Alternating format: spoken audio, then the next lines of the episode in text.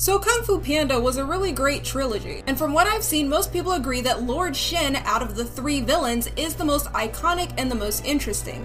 My personal theory is it has to do with the villain motivations and how it impacts the story.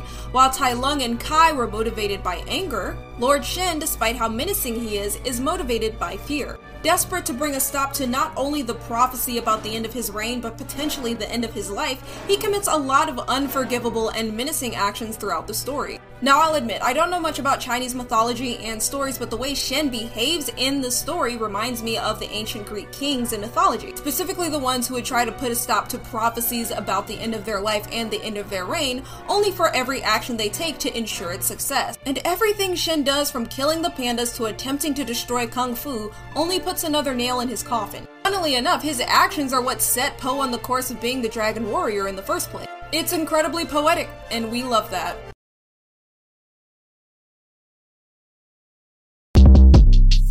Short Cast Club